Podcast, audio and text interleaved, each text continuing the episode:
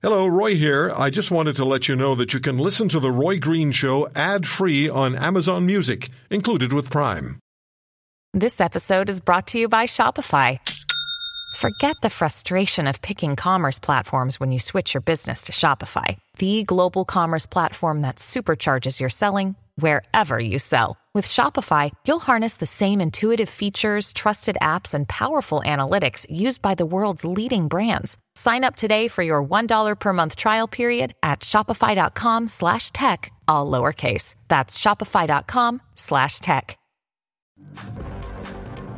So I had a conversation with uh, Charlie Angus earlier in the week, NDP Member of Parliament. I've known Charlie for many years. He represents Timmins James Bay. And uh, it probably would be fair to say that Charlie and I don't dis- don't agree on many political issues. He's center left, I'm center right. But over the years, we've learned how to communicate with one another, learned how to be friendly to each other, learned how to listen to each other, and learned how to just discuss. So then I look at our parliament, and you know exactly what I'm talking about. Question period. MPs uh, on opposition parties and the government jawing at each other you have members of parliament and the opposition asking the prime minister or the government questions they don't even answer. They come back with um, something that has nothing to do with the question that was asked. So Charlie sent me an email about the uh, situation in parliament.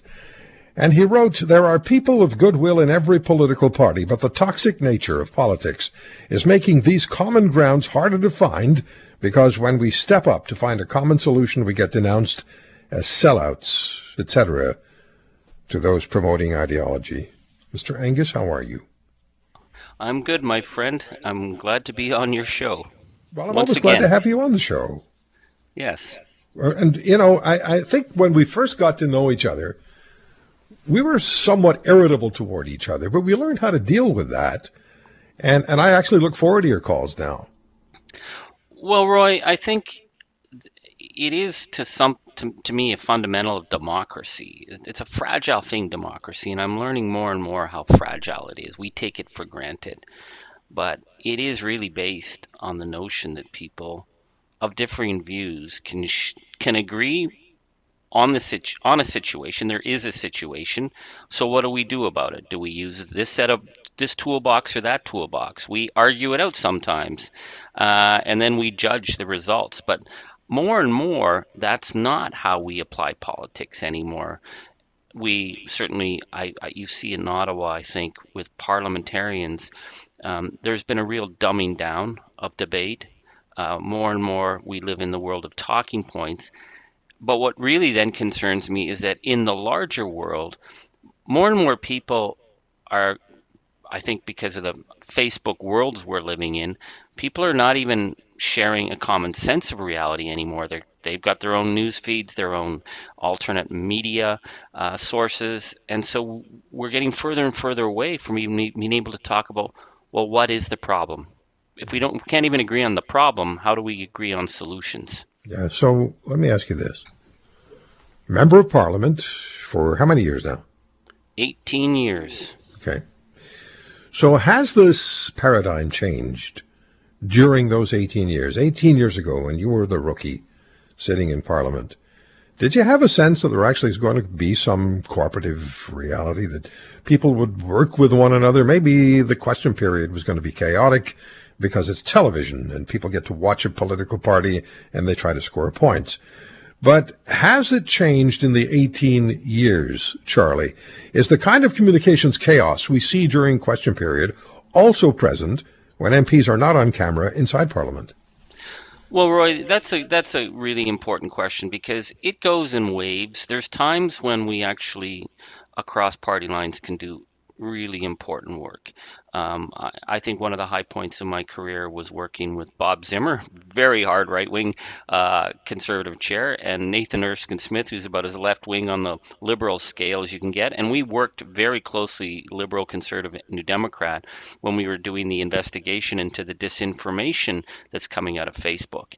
Um, and I, I think we're going to need to do a lot more about that question of disinformation. So it, it can work. I mean, there are members of parliament from all sides that we text each other, we talk, how do we get through this? I think what's adding the pressure, though, is certainly, and I just alluded to it, is is the the the Facebook false worlds that we're we're falling into, and more and more of our voters and our constituents are living in. That to me has been the big change. I could always go back uh, and talk to people, and we might not agree, but we, we, we had common basis. That common ground is really starting I think is disintegrating around us, and we're seeing that, Roy, with the, you know, the bot accounts, the the trolls, the the, the kind of virulent language that people use towards each other uh, online, and and it echoes, I think, in Parliament now. I see par- certain parliamentarians playing with that, and, I, and uh, to me, that's really dangerous ground we're playing with when we're living more and more in worlds of disinformation. Mm-hmm. So let me ask you this question. I'll, I'll preface it by saying that I've seen a change in the tone of emails that I receive from listeners. Most of the emails are very cordial and uh, interesting, and we I answer as many as I can. But there are numbers of emails where people are just angry from the first word out. They're just mad. And my email address hit the hit the page, I think. And then they I, I see emails saying, used to like you but you've changed. Uh, used to like what you did. Can you go back to being who you were? Um, what's the relationship between Canadians and their members of parliament? What kind of email and communications do you receive from the people of Canada? And I ask this because there's context here. You walked away from Twitter for a while because of that, because of communication. What's it like? Well, Roy, um, very much like what you're describing. Um, you know, often my my relations with people are pretty cordial. I, I'm very op- I'm an open book. My my phone's still in. You know, people know where to phone me. Uh, Facebook, but you see these waves of anger and rage where you can actually talk to people. Um, people have said to me, you know, you've changed. Uh, you're a sellout. You're now a tool of the either the capitalist state or the the World Economic Forum. I mean, conspiracy kind of talk, but also the level of threat. Um, I've had three death threats in the last two weeks. In all my years in Parliament, I never ever thought I would need security at my house. I mean, everyone knows where I live. But again, this kind of language that it's now okay to to use that level of threat. And, and I'll give you an example, Roy. I was I was trying to deal with some constituents about issues on the convoy, and I posted an article about a journalist who had said that they were taking their uh, CTV, they were taking their um, their uh, de- decals off their cars because they didn't want to be a subject of attack while covering the story. And a number of people said to me, "Well, if they didn't lie, they wouldn't have to worry about being beaten up." Wow. When did yeah. that become part of the public conversation that they don't you don't like the news so you can beat them up. Uh, you hear that language now which you never would have heard five years ago ten years ago 15 years ago it would have been i think people would have been so appalled they would have it would have stopped conversations everywhere. Now it's people shrug. I uh, tweeted earlier that charlie angus was going to be on with us and there's well charlie you wouldn't be surprised at some of the things that have been tweeted but you know comments but i'll stick with the ones that make sense. Uh, thank you, Roy, for having a dialogue with someone with opposing views. Could you perhaps ask why the party line is so strong that MPs go against constituents or their own beliefs, necessitating a house cleaning of MPs? This causes instability. All right, so that's I'll go to the calls in a second. So that's the fundamental question from the caller, Charlie. But we're going through now a very important time and a very precarious time in the world Russia's invasion of Ukraine. We'd like to think that our members of parliament, that all the parties can work together pragmatically on a solution and involving Canada. So we need to have that. We've just come out, I'm not sure we're out of it, but we've come out of the Emergencies Act that was introduced by Mr. Trudeau. So let's go back to the fundamental question um, that this caller's asking. Could you please ask why the party line is so strong that MPs go against constituents or their own beliefs, necessitating a house cleaning of MPs? This causes instability. What do you say, Charlie? Well, I mean, part of the way the parliamentary system is set up is it's set up along party lines. Um, I think you need to have people who can speak up on different issues, and there are MPs who do that. Uh, certainly, parties don't like that; they like discipline, but we're also it's I see when someone stands up and, and maybe contradicts their leader, it suddenly becomes a big gotcha moment as well, and and the other parties jump on that. So some MPs are are less willing to do that, but I mean, I think there's been times like I I would say Roy one of those the very MPs? hello. Are you one of those MPs? It's hard. It's hard, isn't it? I mean, it's hard for an MP to jump all over the leader. I don't disagree. It's like working Yeah. for a boss, right? You you go into the boss's office and say, "I think what you're doing is wrong. You're a jerk." It's Well, not- I, it's not a good I, career Roy. I, I kind of, I, I kind of work around it. I, I don't, I don't like challenging a leader because I think it undermines, you know, what we're doing. But Mm-hmm. if I take a position, it's because I believe it.